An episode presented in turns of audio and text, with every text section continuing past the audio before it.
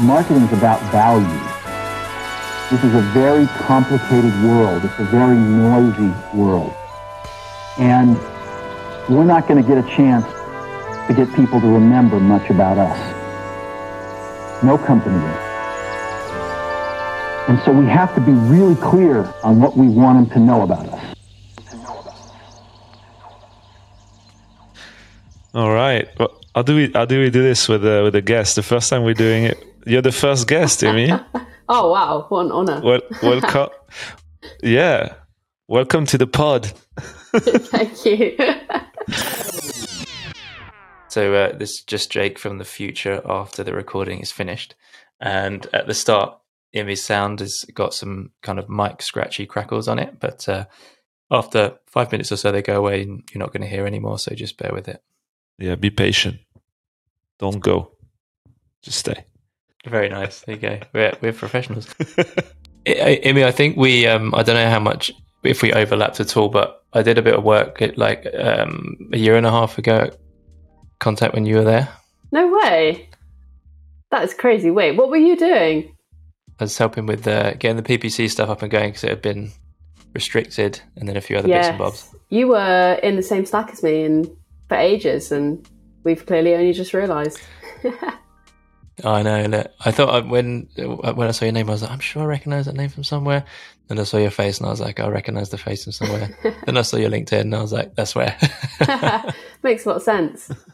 Yeah, yeah. yeah. So you so uh, you moved on from contact now, obviously. Yep. Yeah, I moved on in November. Um, so I was at Contact for two and a half years I think. Uh, joined basically like just when COVID began. Um, yeah, had a ball there. It was amazing. It was awesome being in an early team, seeing it all happen. But yeah, it was time. It was time to move on and try something new, push myself out my comfort zone. You know. Yeah, amazing.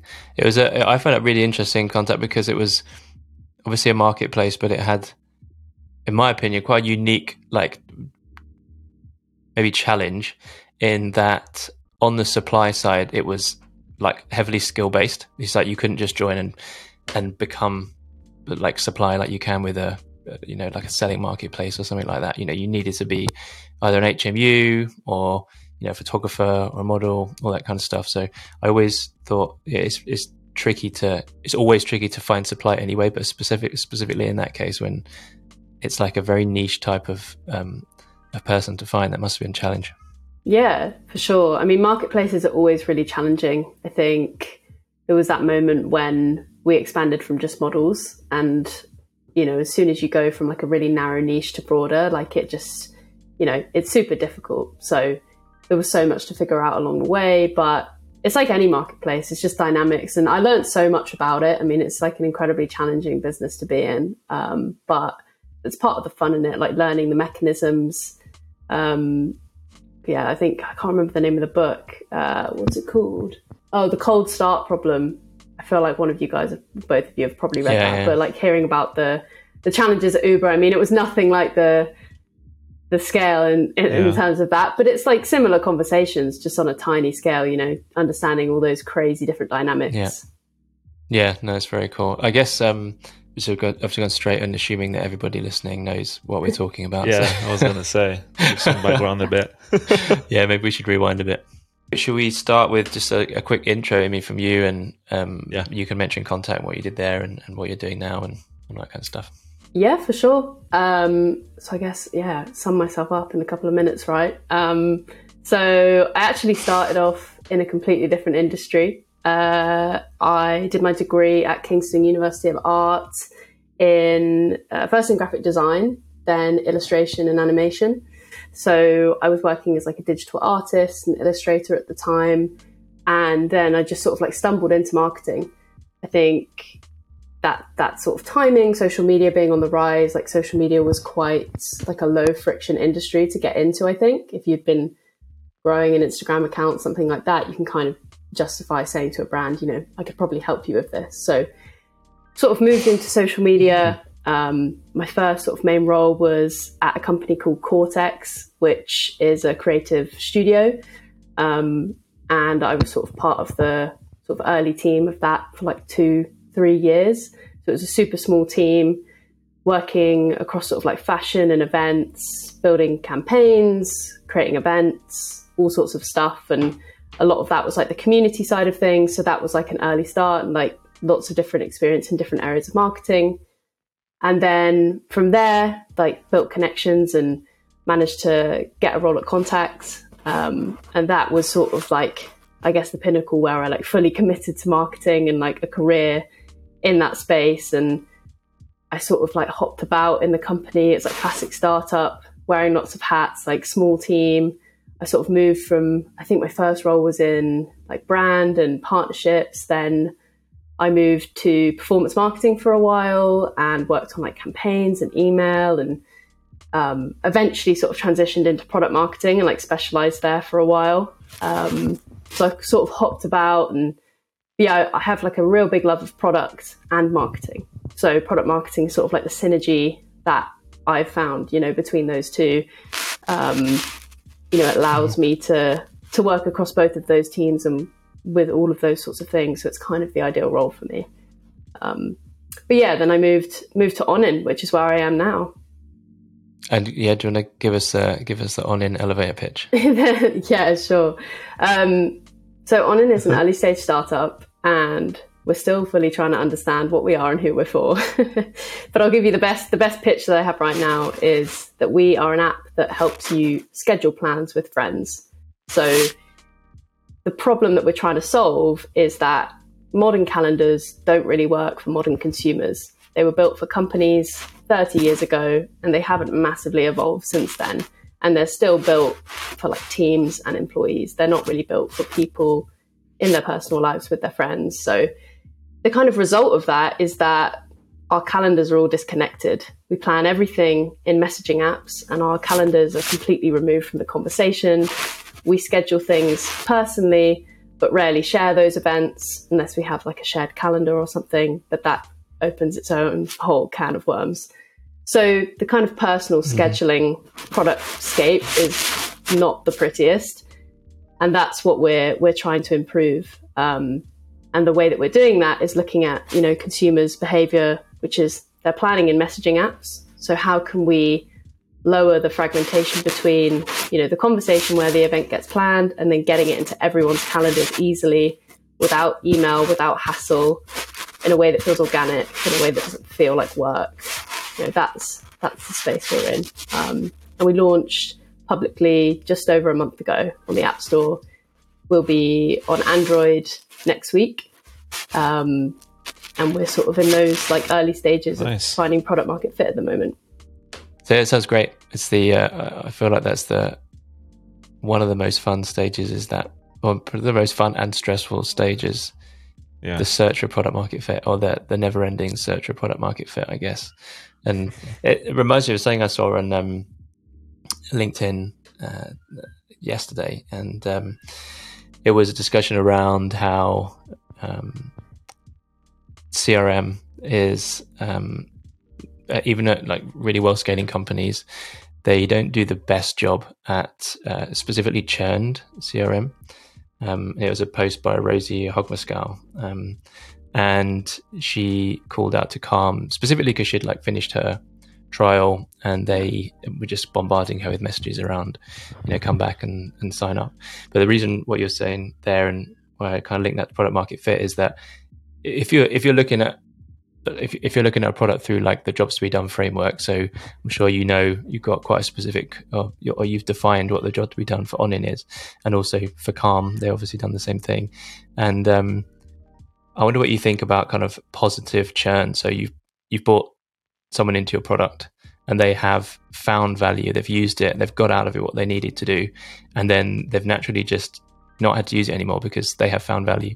Um, I think that's an, a kind of over or underutilized um, area, and uh, people just constantly want to keep those users in the platform, and it, it jars completely with when they're building something, and they're probably talking about jobs to be done, but then it's kind of forgotten about in that in that growth stage.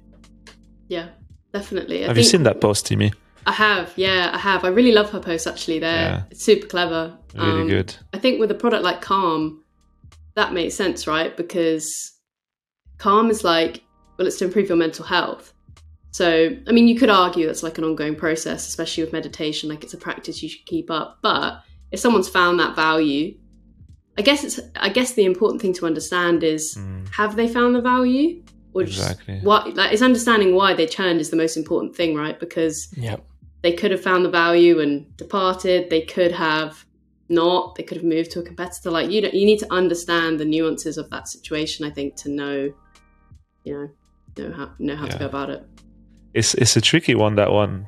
When when i when i saw it as well i was like you attracted someone for the right reasons. If you obviously they they're huge so you know they found their their product market fit. But then when someone leaves after two years assuming like they're going to come back because you just you can just throw at them the same problem that they came for the the, the first time around it it's uh yeah it's kind of uh kind of kind of crazy that they they're doing that. Um, but Yeah, yeah, I yeah. think like very good one. something that I'm pretty like bullish on is especially in the early stages of building a product. Like you don't want to I'm just such a product driven marketer. Like I I love products and I love building products that have growth loops built within them. And I want the value of the product to be the reason they use it, not bombarding them with emails or notifications. And I think that a lot of products try to fill gaps in their products through marketing. And I actually think like if you challenge yourself early on, like don't allow yourselves to utilize those tools in that way, it forces you to find the right product market, like strong product market fit, you know, not just good product market fit, but strong. Like, you know, this might be too extreme, but we- I mean, we're sort of going through this Onin in terms of deciding, you know, when do we use push notifications, for example, after a user joins? Like, when do we prompt them? Mhm.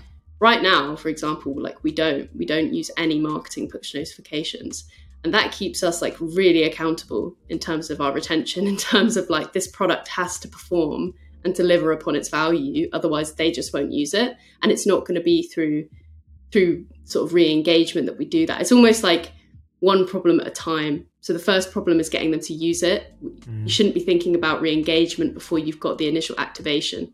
So i think as well the way that companies utilize those tools you know it's too easy sometimes. Like and i think that's i guess from as like a product marketer Yeah, i'm coming in with that thought process because i am involved in the product whereas maybe traditional marketing teams that are kind of siloed maybe they wouldn't think in that way that's a, that's that's that's a that's a good point. And I, I wanted to ask you actually, like, how do you how do you think about the um, the kind of loops uh, at Onin? I, I actually haven't haven't haven't tried it, um, so I'll, I'll admit. but do you think do you think that comes pretty early I'm, I'm assuming it comes pretty early right as you you install it you start using the calendar or the you know yeah the calendar feature within your keyboard like surely that's kind of built in right like your friends will receive it and you'll you'll get extra users that way is that is there more to this or like how do you think about that Yeah, definitely. I mean, so from the day that I started on and like Ryan and I, the founder, were super aligned. Like we wanted to build a product that had organic growth. Like we wanted to build a growth engine. It's just like what we're both passionate about. He's like a very much product, product design driven person. I'm very much a product growth driven person. So that was something we were like super clear on from day one. And like it's a marketer's dream, I think, to have a product that grows itself because like Yeah. all the all the hard stuff's done for you. And it's insanely hard to get it right, but why, you know, try and do something insanely hard because the rewards are insane too. So but in terms of yeah, the loops within Mm. the product, the main action that we're trying to drive first and foremost is like creating an event. So adding an event in the first place, like convincing you that this is the best place to put your events. And then second of all, making them like insanely shareable. And yeah, it all comes through to what we're focusing on at the moment, which is the link sharing. Like at the moment in your calendar, like most calendars are based off email. Like who knows? I, I couldn't recite like my mum's email address. I don't know. Or like my uncle or a cousin or a friend or someone I've just met last night, like at a party, whatever it is. Like I don't know their email address, but I might have either their phone number or I might have their Instagram. I'm I, somewhere I'll have a DM connection with them, and that's where you drop that link, and that's the reason that you know these events are being scheduled in our personal calendars but never shared because they're just not easy to share. So, you know, for us, the link the, the link is sort of that in with that viral loop. We gain that new user. The experience for them to join Onin is super low friction because it works with all of their existing calendars. So like we've worked really hard to get the switching cost down to basically zero. So that friction's super low. Um, and then it's, yeah. you know, that's that's the beginning of that viral loop and that flywheel.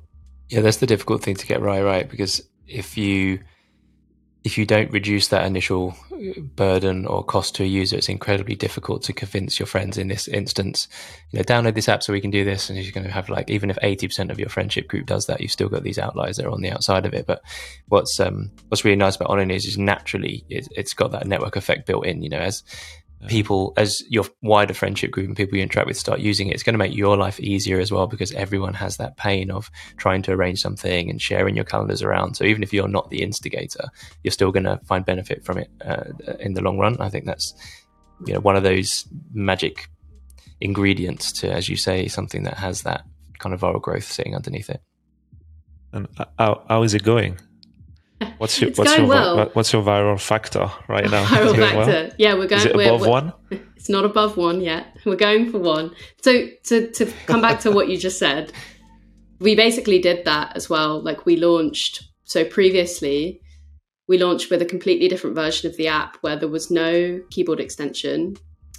Everyone had there was no sync out to your to your existing calendars. So it's literally like a completely new calendar service we launched that and and the, obviously the ask is you have to let go of all of your existing messaging apps all of your existing calendars and use this new tool and then you have to convert all of your friends to do the same. And we like really click, quickly learned that mm-hmm. that that just wasn't going to work. So we you know enabled it to work with all of your existing calendars. We've added links so that you can share these events in any any app that you're in. We've added the keyboard extension so that it works everywhere it's like ironic how you've got to find a balance, I suppose, of like being a platform, but sometimes actually letting go of some of the control and being accessible in other platforms, like leaning into the behaviors that are already happening. That's, I think, where you can reduce that friction. Um, but like word of mouth is good. We've just we sent out a user survey yesterday, I think, the yeah. day before, and word of mouth is good you know around like half of the responses we've had have all been organic and they've they've come from like referrals or a friend um, early nice. on like marketing wise we've been focused on like a more technical audience so in terms of the keyboard extension like the big thing mm. that we did last month was we sponsored daring fireball which is like one of the world's largest tech blogs by john gruber um, he writes sort of multiple posts per day all about apple and the world of tech and you know, there's I think like yeah. I can't remember how many daily views, but a good amount of iOS enthusiasts read that newsletter. So um, that was really great for us because we we needed early adopters because we That's needed awesome, people's yeah. feedback, yeah, yeah, like people who care, you know, as well. Like not like product people are the best in an early stage of a company because we need people who are going to come to us and say this UX is bad. like we need someone who understands when like UX is bad or or something else and like they're brave enough to say it because like they understand mm. that world and they know that we need that feedback. And that was that was what was super helpful about you know reaching that audience first.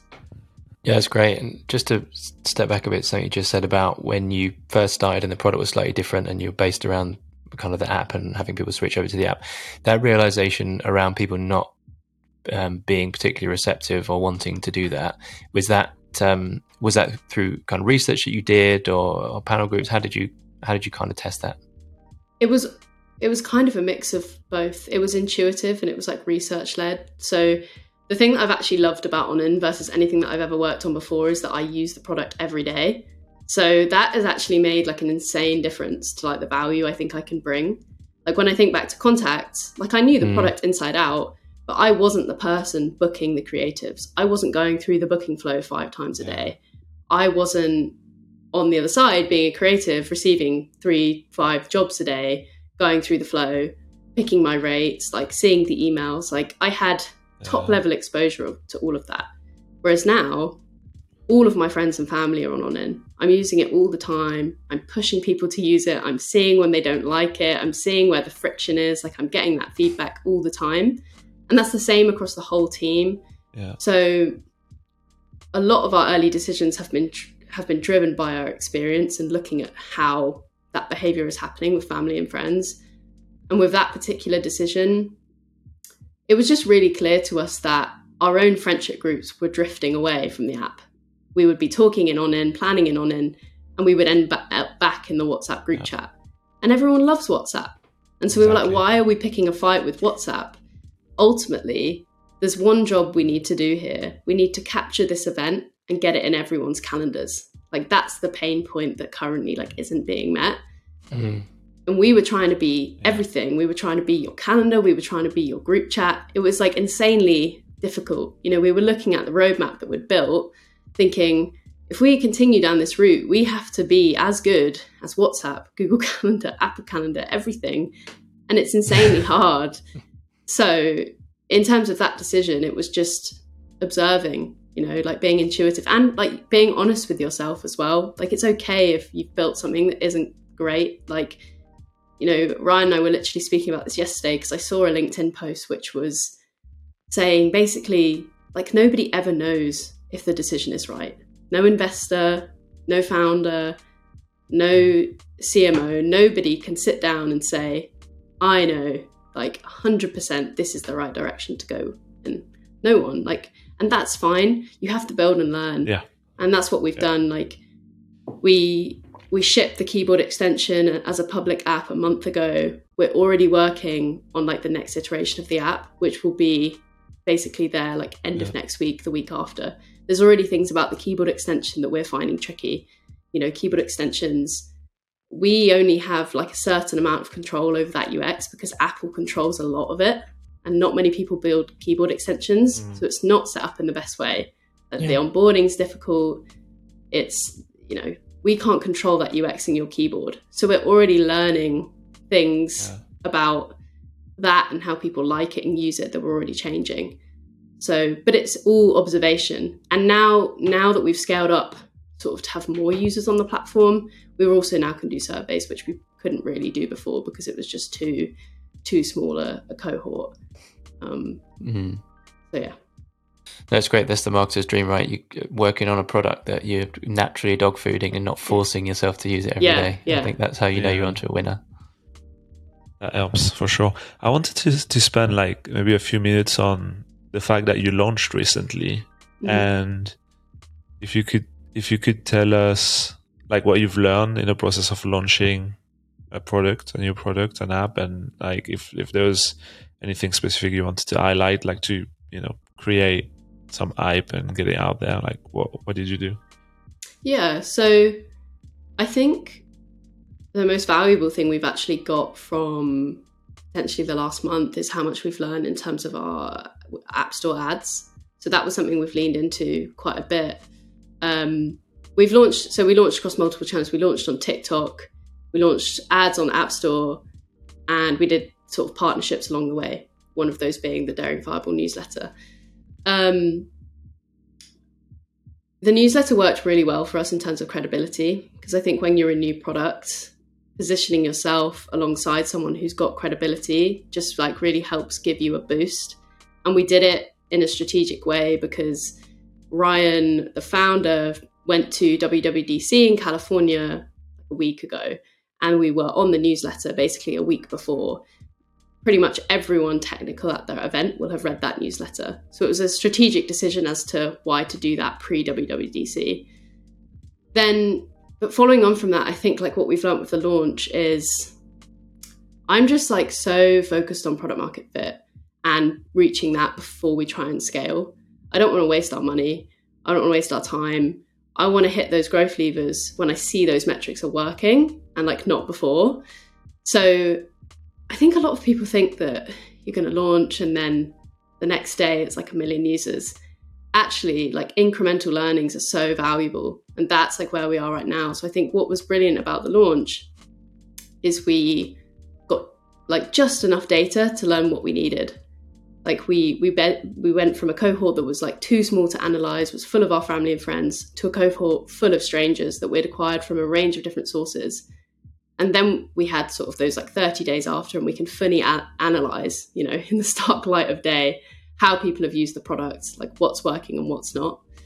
Um, but in terms of why i said sort of app store ads have been useful is because i think the way we work is like build and learn cycles we constantly ship stuff then learn iterate launch the next thing. Every single time the messaging is slightly different. Every single time the onboarding the journeys the flows are slightly different. And what App Store ads has allowed us to do is have a predictable way to bring new users in. We found that it's scalable, we're getting it to a place where it's sort of cost efficient, and it's something that we can just turn on and off as and when we need it. And it's also not dependent on building like a content engine, like a social media platform. So, in terms of what we need in yeah. the coming months to reach product market fit, like that's amazing to have that in our pocket because we know we're building this next iteration everything will be launched in like a week and a half, we can just turn on App Store ads and get a new cohort going basically instantly and start to instantly learn. Because I think like speed in terms of finding product market yeah. fit in this landscape is your best friend. Yes, your superpower at the beginning when you can go fast and you know take the feedback from your uh, your first cohorts of customers and and and and do little tweaks or big tweaks sometimes. Um, that's yeah that's that's uh, yeah that's a superpower definitely it, i think i think the um, one thing about what you guys do that also probably helps with uh, app store either aso so app store optimization or app store ads is um, the fact that it's something that is very keyword led like that you would search on an app store like an event planner keyboard yep. kind of extension like those kind of strong, probably high volume kind of search uh, would definitely go your way. That's that. I never, I didn't think of that until you you, you, you just talked about this. Uh, yeah, that's very yeah. cool. It's high intent users, which is what's really helpful because we actually noticed that our conversion rates increased with those specific users. So when we versus say yeah. TikTok, where it's discovery based, you know, in that moment, those people aren't looking for a new way to schedule with their friends. So it's like intrigue, right? So maybe, you know, sign up conversion is at a certain place, then, you know, from joining the app to creating their first event, we can see there's like some interest. With App Store, it like shot up. You know, these people were actively looking for like a scheduling yeah. app, a calendaring app, a reminders app, something. And like the the conversion from signing up to creating an event was far higher. That reminds me of like, you know, when you have a weather app. if you have a weather app, you're gonna have a lot of volume on the app store because that's the kind of apps that people like uh, yeah. uh, look for uh, very often. Uh, yeah, productivity, calendar stuff, yeah, all that, those kind of categories. Very, very cool.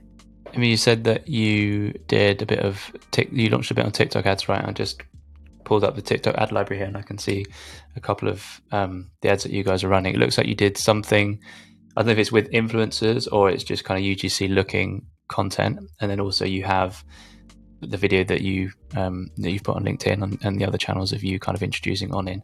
Is there have you found like a difference on TikTok specifically around that type of content? And last week, Yo and I were talking about how TikTok is is slightly different from a, another social network in that there's a big push now for kind of eh, eh, SEO best practices on TikTok. This is kind of from the organic realm, but also we know that influencer led TikTok advertising content or UGC content works really well on that platform. I wonder if you could talk a bit about what you guys have found with the ads that you're running on there.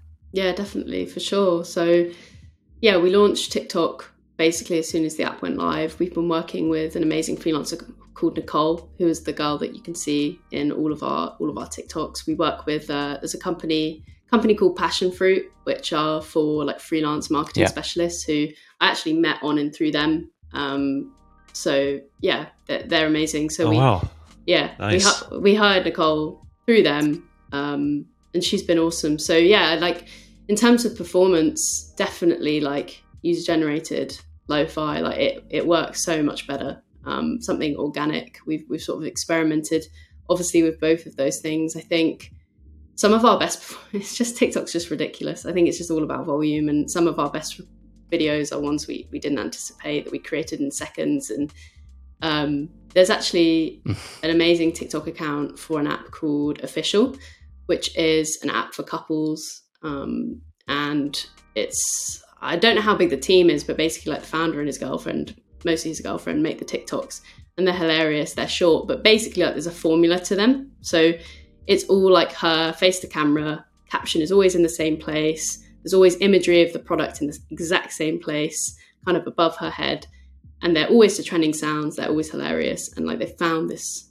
you know, they found a, a way that works for them, and that's really like what we've been experimenting like since since going live is like trying, you know, it's just all counterintuitive to what you'd think from other platforms. Like, and you know, it's been mm. it's been a while since I've been like in charge of a social media account, and it's it's so different than it used to be. And you know, like you just wouldn't. It's like how can you provide value in a five second video? It's it's completely unintuitive to I think what what people have seen before.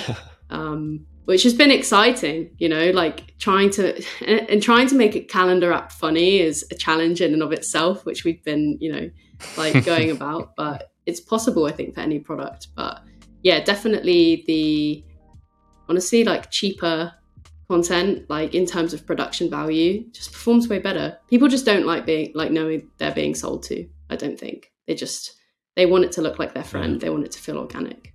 For sure. That's that's a that's a great answer. I think even if, uh, like you said, not necessarily people will be on TikTok to n- know that they need something like you guys, what, what you guys are doing, but there's so much you can do around the event planning, being with friends, experiences that could just be like pushed out on a daily basis just to like create awareness on what you do. And if you, if you find the right spot, the right kind of, you know, tone or joke or educational, like whatever the type of content. Uh, you only need one of these videos to go like a little bit viral, like a million views, couple of million yeah. views, which happens all the time. Um, I think probably happened to uh, all of us at some point in the companies that we we worked for. Um, yeah, it, ch- it changes your it changes the game for you because that would drive so much traffic towards your your app and and and your users numbers should go up quite quite a lot. But yeah, it's about quantity, I guess, over quality, and that quantity gives you the you know the answers that you need. Do you, do you guys have a, or do you personally have like a, um, like a rapid creative testing framework that you put in place, or is it kind of all ad hoc? Because I always find myself, you know, we'll everybody in this space are always talking about how important testing is, and I found myself thinking, "Oh, is my, is, do I test in the way that I talk about people should test, or does is, is other people out there using some amazing framework they've put together that's like the perfect way to test creative process?" So it'd be great to just pick your brains on that for a bit. Yeah, for sure. I think it's not really with something we've utilized to be honest thus far because like our spend just hasn't been big enough i don't think like just because we have been focusing on product market fit and not growth but I think definitely as soon as we enter that like growth phase and the spend increases, um, it's actually something you can do on App Store. Like you can have different App Store pages. You can test different different sort of copy. Like messaging is something I spend like probably seventy percent of my time on just writing. Like honestly, the different ways to describe mm. a calendar app is insane. You know, I think we've at, at this point, like I could honestly say, I think we've been through a thousand taglines if not more. Like our, our website already since wow. I joined has had like how many times have we relaunched it? It's definitely had at least like six major iterations since November.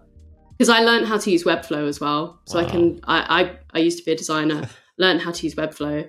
So and I mean our team is heavily like yeah. product engineering led. Like Ryan is a product designer, previous CTO, David, our CTO, like incredibly talented. So and we have, you know, amazing engineers as well. So it's like it's like of course you can use webflow Imi of course you can. Like it's easy. But it is it is. It's amazing. So uh, yeah we've we've yeah. we've re- relaunched the website a number of times and the app store visuals i think we've had probably like since since so we were an unlisted app for a bit before when we were in like beta. Um so since the beginning we've probably had like 10 12 iterations of the app store visuals and like not like small copy changes, like big changes.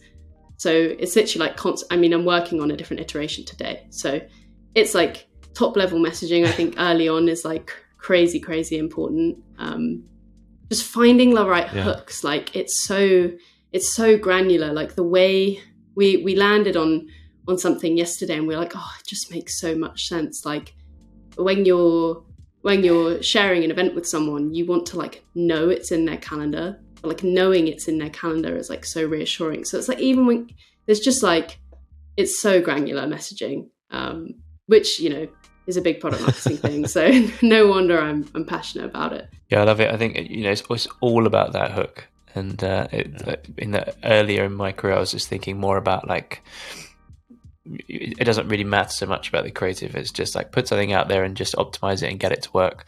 But then over time, you realize it's just those whatever the channel, whatever the progression in marketing, it always comes back to those advertising fundamentals of you got to answer that pain point, you got to hook that user in, and you just, like you say, you can't get to that without rapid testing. And it's obviously a can be a um, creative director's nightmare, or if you've got a guardian of the brand and you're changing the logo of the app and you're changing the font that you're using all over the place. But uh, that's the kind of stuff you got to do, right, to to find this stuff out. Yeah, and I think like you know, um, in terms of in terms of a hook, like it's really interesting the journey we've been on because we we sort of like weren't really sure exactly what our main hook was at first. Then we landed on the keyboard calendar, which was an insane hook. Like people just love it. Like your calendar and your keyboard. It's like, oh my god, nice. incredible. But it's like uh, we're now sort of back at that stage where it's like it is an insane hook, but we think there's more that we can do with the app. Like this thing that we think there's more that we can do. Like there's a problem that's being solved here we think there's better ways we can solve it. There's other ways we can solve it as well, and we want to experiment with them. So I think a challenge for me is like a saying in product marketing is like, or just marketing in general is like, be as narrow as you can. You know, like don't be afraid to be narrow. Like honing in on a niche early on is like mm-hmm. so valuable. Like I found that at Contact because for a long time we were just targeting models and model bookers, and then suddenly we introduced photographers and hair and makeup artists and suddenly you're talking to like very different people. And the value that each wants to find from your product is very, very different. And so being narrow is like a real gift. So, you know, like the keyboard calendar hook is an insane gift because it's so easy for me to drive that home. But now we're thinking, you know, like I saw this amazing diagram yesterday. It was like a big red square, which is basically like your product. And then there's like a tiny green square in the corner, which is like the solution your user needs and basically where we are right now is like we have the whole square and i'm you know we're trying to find the tiny green one we don't know what it is yet so we kind of have to point out everything yeah. whilst we try and figure out like which where's the green square so that's basically where we are yeah. at the moment so it's it's like it's a real challenge you know like messaging it's when you've got a product that can do lots of different yeah. things and provide lots of different bits of value it's not like yeah, yeah, like a bottle of water is the best thing to advertise in the world. It's water, it hydrates you, amazing. But you know, we have a drink that's full of electrolytes and has a great flavor and smells cool and looks great and so, and I don't know what people love about it yet. So yeah, well, you just you just make a, a, a big um, branding exercise like liquid death and that's it that's yeah. that's how you mark a yeah. You know a can of water yeah. yeah. with a lot with a lot of with a lot of budget with a big marketing budget that's not not the Definitely. same uh, I, I, I, I was uh, I was thinking of um, something you said earlier which is that uh, it used to be an app and then you pivoted into making it an extension of the keyword uh, keyboard sorry not keyword and um, is that I, I, was making the parallel with this um, there's something i'm quite obsessed at the moment. This uh, phrase from justin kan you know the uh, co-founder of twitch which says uh, first time founders focus on the product and second time founders focus on distribution. Yep. And it's kind of it's kind of i think it's kind of that. Like the first iteration was really a product like you, you had the product idea but the distribution was art because you're trying to push people away from what they used they used to use like all the apps we're using for calendars and, and messaging them to people and then you flipped over on just sitting on top of everything else so then the distribution was solved um, is that an accurate um, parallel that I'm Yeah. making. Yeah, I definitely like. I think. I mean, ultimately, like I've seen that post. I think ultimately, you want to consider both from the start, right? like, it's you can't have Yeah. one without the other. It all falls apart. So, and that's Yeah. that's kind of the blend we're finding now, if you think about it, because we started with product first. Like, we obviously thought about distribution, but we clearly like didn't have the right opinion because it didn't quite work as we planned out. So then we've thought, okay, distribution is mm. the main thing, reduce friction, go where people already are, fit in with user behavior. Now we've done Yeah. that, and it's like it's doing well, but that's a hard space to perfect UX wise because we only partially control that space, your keyboard.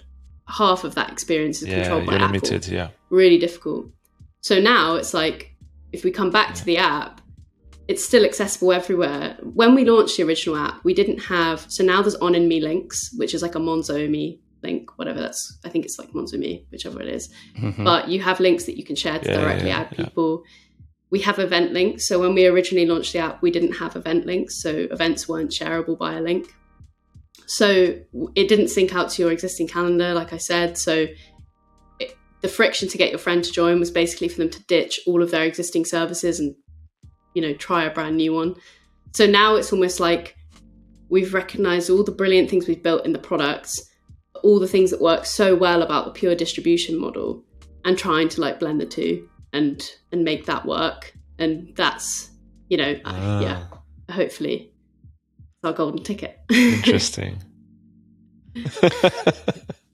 Yeah, the underlying thing in that in that quote is that you, I guess, as a first time founder, you have this idea, and you're just all you can look at is how you imagine that idea to be and how you've imagined it for years and years and years, and you start building it. And as much as people say we need to just strive for like MVP, or recently something I've been talking about more and more is MMP, minimal mar- minimum minimum marketable product, and um, there's that balance to be had right because you could build the most incredible products on in the world that you think is great, but then you can't distribute it, and by that point, you by the time you've got there, you've spent you've wasted a hell of a lot of money, probably someone else's money, and then you failed. So the second time around, you're like, I need to learn from my mistake and just go after something that scales. But I think it's that balancing act. Um, and you said earlier Imi that you are kind of laser focused right now on finding product market fit. Um, and so, kind of two questions in that. One would be, um, how do you how would you define how, how do you know when you find product market fit personally and the second one was how do you kind of um, handle that balance between building something that is at the level that you want it before you put it out there but also not going so far down that road that you put it out and you realize it's too late to turn back and it's too late to iterate Yeah. Yeah. So, first question in terms of measuring product market fit, like the metrics we're using at the moment are retention and K factor. Obviously, we're looking at all metrics and it's across the board, but in terms of like the Mm. two qualifying ones, like we need strong retention. People need to use it and they need to continue using it and retain and have like retained value. But then also we need referral rates. So K factor is what we're doubling down on. So we want at least a K factor of one. And it's like it's ambitious, we know that, but like, it's really ambitious. But Yeah. we said from day one we want to build a product with a growth engine. So like there is nothing more important than building a product that friends that people are going to refer to their friends. Like we're not built. So the way we talk Mm. about it, like Ryan would describe it, is like we're building a tool and a network. The tool works for you, but it needs to have network features that allow it to have virality. Um, so those are the two metrics that we're we're sort of doubling down on, and those are like the the signals that we would take to to know that we are onto something. You know, like to and like even in the survey that we did yesterday, used um, I think he's called Sean Ellis. I think he's the author of Hacking Growth. I might be wrong with that. My bookcase over Yeah. there, but he mentions a survey which is like how disappointed would you be if you could no longer use this product and it's like very disappointed somewhat disappointed and if more than if 40% or more people say they'd be really disappointed then that means you're ready to enter the growth stage so that's like also something we could use Mm. you know you have to have a cohort of a certain size obviously to make it valid but yeah like data driven as well Yeah.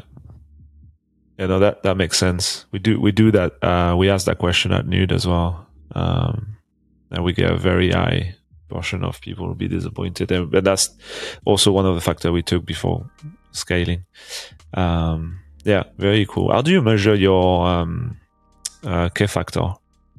So there's multiple ways to measure it, but like on the main dashboard, it's like a rolling K factor in terms of it's like a live in this moment, I suppose you could say it. It's like in the last week, how many new Yeah. users of total were referred. So it gives you like an in the moment picture of Uh. your K factor.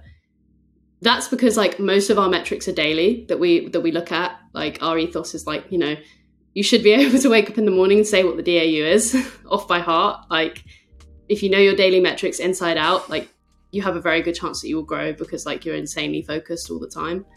Um, so that's like on the main dash, but obviously like month to month, broader picture. Yeah, that that makes sense. That makes sense. That is it's it's changing all the time. So it is it is kind of a bad question to ask. What's your K factor? Because it it was and then it is, and Mm. uh, it's changing. So yeah, no, it's great, great answer. Uh, talking about the matrix uh, very quickly, like how um how do you think obsessed you are with looking at the numbers on a daily basis? Does that impact you? Because I've, I've, I've got some thoughts on that as well myself. Like I refresh dashboards probably like a thousand times a day. So Pretty obsessed. So, so we have a metrics channel in Slack, and every night at midnight we get the Yeah. previous day's metrics, and there's definitely not a culture of competition as to who can see them first. No, there's actually not. Like I'm asleep, but um, at a previous business, Ryan said he he had that that channel, and between like him and his co-founder, it was like a bit of a joke, like who could see them first. So yeah, we have um, basically all of our main daily metrics from our Mixpanel board come into Slack uh, every night at midnight. So it's Yeah. the first thing you see in the morning. We also have like an hourly new user count, um, which is more of like a motivational thing than like it's pretty arbitrary hour Yeah. to hour, but it's more like has it been a good day? You get like an, a feel for it. Um, but yeah, I would say like we're pretty pretty obsessed with with the metrics. Like I definitely check it multiple times a day. Um, yeah. because we can kind of see everything. So, well, not everything. We're end to end encrypted. Just just to be clear. do you do you feel you feel like it's impacting your i'm going deep now do you feel like it's impacting your mood if it's going in a right, good way or the or in a bad way like do you feel personally affected in your day to day if you're having like a bad matrix day yeah, like hmm, that's such a good question. Um, yeah, I found TikTok really challenging when we got started because I was like, this is just so okay like all over the place. Like it's not it's just not predictable. And it's not like I understand it, but it's it's not like good in quotes. Like in terms of you can create like a good piece of content and it fall you can t- create like a really crappy random piece of content and it do amazing. So I found that like more like at a soul level very confusing as to how the world is moving.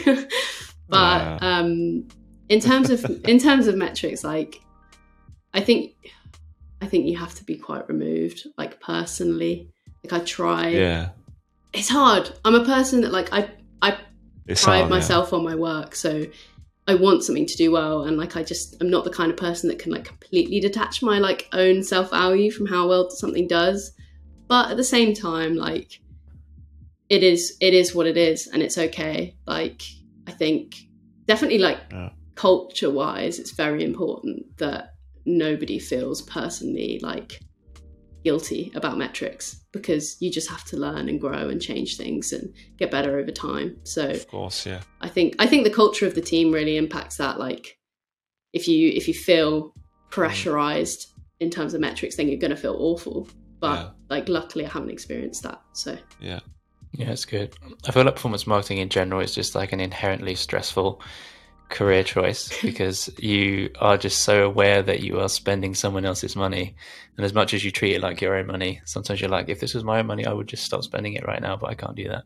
So uh, it's, I think it's an interesting, um, I think it's an interesting kind of discussion to have with people because Yeah, yeah, yeah. there's definitely been times when you, you, you're kind of sitting there with your head in your hands and you just feel like everybody is pointing at you and especially if you've been in that from like a freelance capacity sometimes you feel like you've been brought in to do something. And if it's for no fault of your own if it's just not working it is difficult to accept that and you and you do feel that anxiety of everyone's thinking oh you know um, he, he's the he's responsible for this. When at the end of the day it's it's it's you know it's the whole team that are building the product and and getting people in. Yep yeah, I feel like there was a second part of your question, but I can't. Yeah, I was just going to say, Yo, Yo, like came in and stole the second part of my question. It was, uh, yeah, part one was great. Amy, thank you. Part two was Let's just about the it. balance between um, striving for minimum viable product, um, the minimum product you want to put out there, but also building something that is that has that kind of level of polish that you're aiming for. Yeah, yeah. Um, I think like we noticed a really big difference actually being a public product. So we were like on a waitlist for ages. So like our, if you look back, our first product hunt launch was like way before I joined in like 2021. Um, like you know the guys have been working on this app for for a while because um, it turns out calendars are insanely hard to build, which I didn't I didn't know that. Um, but so we were yeah we were in a waitlist for a long time and I honestly can say that I think there's been like a big trend in building waitlists over the last few years. Obviously, waitlists have always been a concept, but there's been like a big trend in like a pre product built concept. So you put together a landing page, you build an 80,000 waitlist, and like you launch into it on day one. And and it's cool, but like I can honestly say our our engagement and our learnings have been so much better since we've been a public company. And like by no means is are things perfect, but it's very difficult to retain a wait list. You know, like they have intent when they sign up, but then you're going to naturally have some drop off.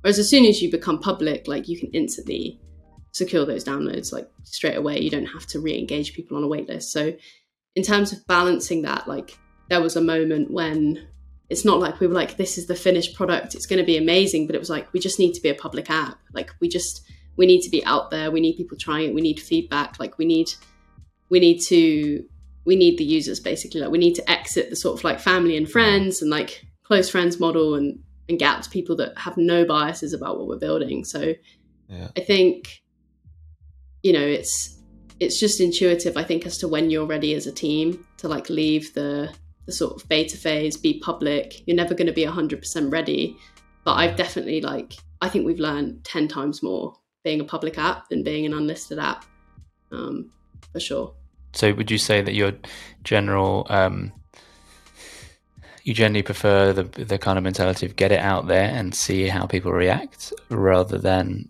keep refining it, keep refining it, and we'll feel when it's ready. And I feel like that kind of connects into something I wanted to ask you about.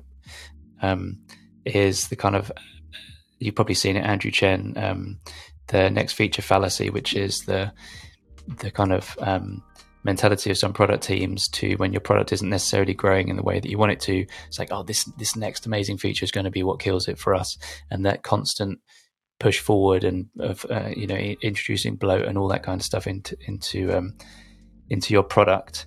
But you know there, there has to be a point where you launch and you just see how it goes and then you learn from the market. And then at that point you have to decide you know maybe this isn't the vision that we had, but this is the vision of our user base, and then we have to pivot in that direction.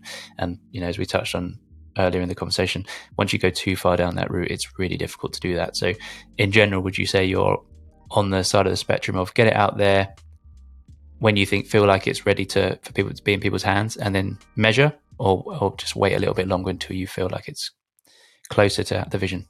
100% get it out there and learn like we this is this is exactly where we are as a business right now you know? Like the first version i was speaking about earlier we then bought, launched the keyboard extension. At, at, one point we were discussing like do we completely get rid of the app? Are we like just a keyboard extension? Is there like nothing in the app? We didn't do that and thank goodness we didn't because now we have like all these possibilities. And it was we were sort of having the, the same question yesterday and we were talking about um there was like three or four different directions that we could go in and really like it's the what I was saying earlier, like nobody knows the right decision. Like ultimately until you try, until you see what happens, you see what people like, you don't know. So to close yourself off and go down a path which is like a one-way door is not very wise. Even if it means that for a while you have more features than you'd like, your journeys aren't quite as clean as you'd like them to be. ultimately you need to learn. And I think we we were talking about like an example of like Slack, which was born out of like a game, right? So the, the, the team were basically building a game. The game failed, but they'd built this tiny little messaging app for the team to talk on, and they re, you know packaged it up as Slack, and like it's at the last minute. And Ryan and I were having this discussion yesterday. We were sitting down. We were like, there are people using this app in lots of different ways. Everyone likes lots of different things about it and we don't really we can't sit here and confidently say this is the direction we should go in. So even though it feels uncomfortable what about if the next few months we just do small iterations? We we build what people are asking for like our roadmap is public. So we have people asking for features we have people mm. voting on features. Let's build what people ask for and just see what they're using it for. And like it's like following breadcrumbs. But like we followed the breadcrumb launching the first app that it was too high friction. So we focused on distribution, built the keyboard extension. We've made massive gains from that, that's for sure. Now there's like three or four more breadcrumbs as to like what people are using, what, what problems people have that they're solving with the app. And we're like, you know, just like eat the breadcrumbs, see where we go. And it's it's not the most comfortable space to be in because you want to be the person in the team or like, you know, you want to say, I know what the right decision is. Like I've seen from the data or I've heard from everyone, this is where we need to go. But like, that's not always the case. Mm. Like, you have to take chances and small chances, small iterations. But like, the best place to do it, back to your question, is being a being a live yeah. product. I think like just real feedback, real usage. Yeah. Like it, it doesn't lie, um, and you can be wrong yeah. about about feature or an idea, and and that's risky. Definitely, definitely. I think on to jump back on that was that was great. I think to jump back on the the article, um, the blog from from uh, Andrew Chen, what he's talking about as well is when you're iterating, if you can focus on the early phase of the journey of a user, mm-hmm. when you get where the, where there is more, the more the volume, the bigger the impact in the yeah. long tail, right? And uh, often that's overlooked, and you're looking at like those more like tiny improvements of people already using the app, but you're ignoring the thousands of people coming in at the top. And if you can make changes there, that's yeah, it'll be like exponential impact uh, in the long in the long run. So um, yeah, really cool. Yeah, really cool. How, how, are you doing with time, Imi? We don't want to take you take too I'm long good. of your time, so I can I can stay. Yeah, I'm good. Great. So far, we've got like the first episode's 25 minutes, second episode's 58 minutes. The third episode is like 43 minutes. you need to get some consistency going. Let's nah, it's okay. For a bit, and then I can try and chop it down. Keep it random. That's good. I've got too many questions I can I can uh, I can carry on asking, but I don't know. We said that we didn't want these to be just feel like we're bombarding the, the guests with questions. I'm sure that's probably how it's felt from you. But it's been uh, it's been super interesting. Yeah, no. No, it was good. good. Uh, there was one thing I was thinking about that could could be um uh, interesting for the listeners or the watchers uh, on YouTube um, is uh, are you thinking about monetization already? Yeah, for sure. Um, like we're not. So in terms of like we're for anyone that doesn't know, we're an investment backed business. So we raised a seed round, pre-seed and seed in the last few years. So we're looking, you know, towards Series A next in the next sort of year onwards. And like current state of things, you yeah. need you need a route to monetization. You need to have at least proved monetization. So um I guess it's like yeah, it's the same as like what you were just saying in terms of focusing top of funnel, like focus on where's most important. Like we're having to be really disciplined as to what we focus on because ultimately we the ambition is that we build a product that consumers use and that they love and then you know we have thoughts as to how we could build that monetization in. Obviously like payments is an enticing route you know with the you know you have your calendar you have an you have all of your events there are likely going to be mm. pay to attend events. Um so there's like yeah that that seems like a logical route. Fintech um but yeah it's like we are trying to crack the sort of free consumer product first, but yeah, we know that that needs to be yeah. on the roadmap in terms of our focus before Series A. Yeah, no, that that makes sense. First event for free, second event, ten pounds. Just kidding. Just Well, kidding. uh, sorry, on that topic, is remind me of something else I read recently was uh, the difference of like hard and soft paywalls in a product. So, do you have um, like you know like a freemium product, or do you have does it come to a point where you just cannot use it any longer without um, without paying for something?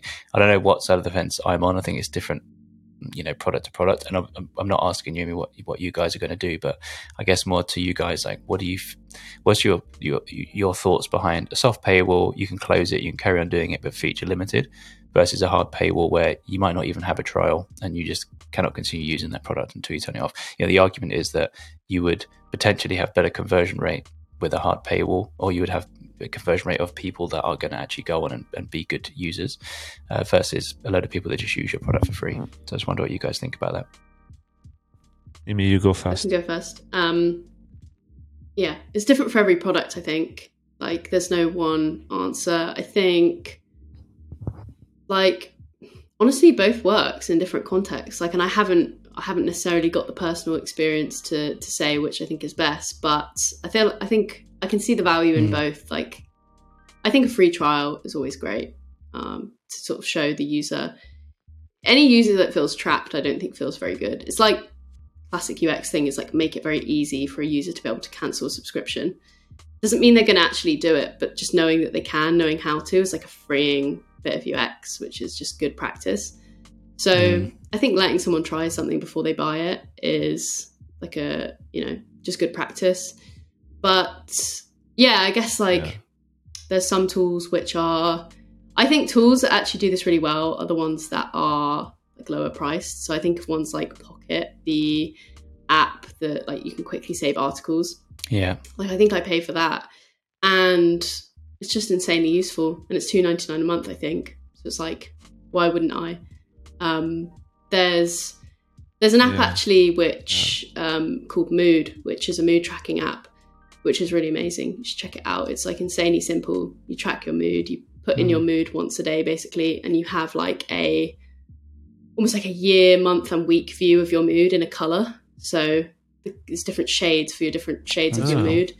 Um, and it's one ninety nine a month, and I believe for every person that pays, someone else who like in need gets one who like can't afford it gets access to the Oh, app. that's cool. and I love that I 'cause like it's that. like you can only pay for it. Nice. It's one ninety nine a month. The value of the app for you is very clear. Yeah. The value of you paying for someone else is very clear. Like it's cheap. I think it works. As a growth hack, a viral growth hack as well. Yeah, yeah. Yeah, that's Ideally, great. they're not counting those free users when they're Yeah. true. Okay, That's true.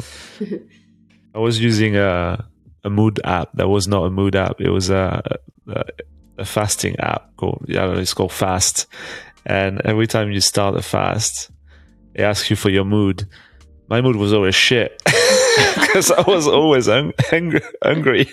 I always wanted food, so it was it was it was a uh, uh, not. It didn't want to be a mood app, but it became a a mood app Yeah. because of them asking me what, what what my mood was when I was not eating for like 18 hours, 20 hours straight. I was like, so obviously it's gonna be I'm irritated.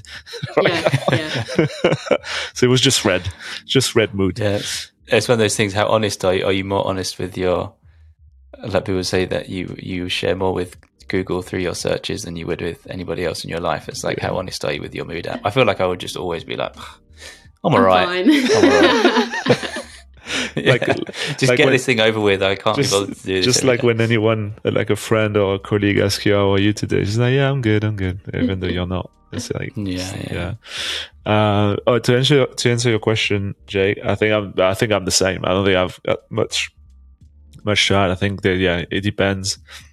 Um, but I, I think I, I kind of prefer the the freemium module model or like the the kind of capped features up to a point, and then you you you know you you can unlock unlock the rest because I, I think there is some maybe I lean more towards that because I think there is more to unlock from a growth point of view when you've got a free a free version or trial. Because the volume, again, to go back to the funnel or to the volume of people coming in, it'll be much higher at that point than than the, the ones converting. So if you can have a portion that tries your product at a much higher volume, you can do a lot more like effective testing at that that stage. Uh, so yeah, Yeah, I agree. I think I was thinking about it earlier this morning, and um, I was like thinking of the apps that I use that regularly use that are that I don't pay for that, are, that have a nice freemium model. And Todoist is one that I use like every day for just capturing things. I'm suddenly like, oh, I need to do that. Usually always work related. Um, and I was thinking like if I was paying, even if it was two two ninety nine a month for this, and somebody said like a friend asked me the other day if I used anything like that, I was like, yeah, Todoist is great. And I was thinking if I was paying for that and someone asked me to recommend it, well, I, I don't typically like recommending something to a friend that they have to pay for. So I feel Yeah. like it will be interesting study to see does a freemium product have a higher kind of word of mouth referral rate than a, than a similar product that that you have to pay for? Just because it seems a bit, you know, I'd always rather say this is a great product that solves your problem and it's free for you to use rather than here's a great product and you've got to pay five pound a month for it. Yeah. Unless you get a referral code and then you can get it for free. yeah, it's true. It's true. oh gosh, always in work mode. Yeah, exactly.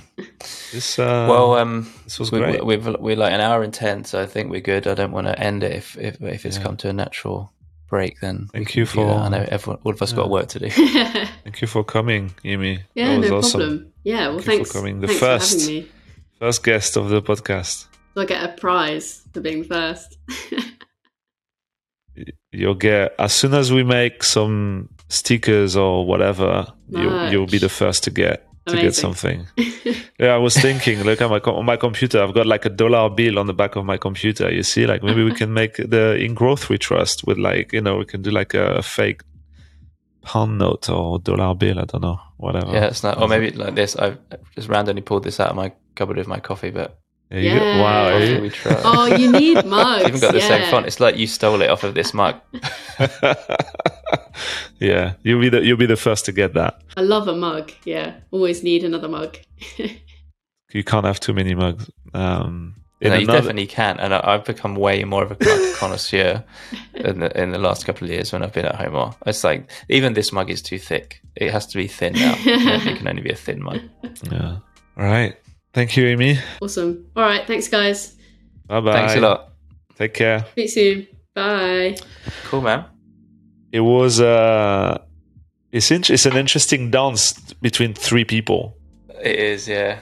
It's uh, I'm not uh, I'm I remember being just two is easy. You just go back and forth. Three, um, I I'm strugg I struggled a bit, like not jumping too much, you know, like into someone's answering on or I was always cautious, like, and I, and, and I messed up once, like of cutting you wanting to ask something, and and I and I ended up doing it with the two parts question. Okay, no more two parts question, just one Yeah, part so question. I don't know why I asked that. I got carried away with the question. uh, I'm, I'm, so I sent you those uh, those videos for episode Mhm. two,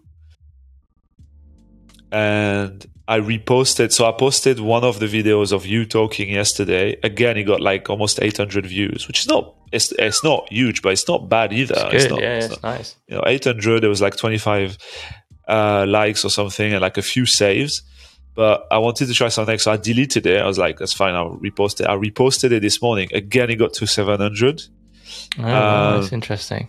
and then i posted one of me like back to back but i think it's my face it got 100 views shit uh so Oh, gonna keep- funny. no, I think I think it's it could be my face, but also it could be what I'm saying, and also it could be because I just posted two back to back, like literally next to each other. Like I posted at the same time. I was like, Interesting. Don't- You should don't- do a test where you just like we say the same thing, exactly the same thing, and see what happens. If it's if it's my face, I'm I'm I'm I'm gonna I'm gonna I'm just gonna keep going until it works.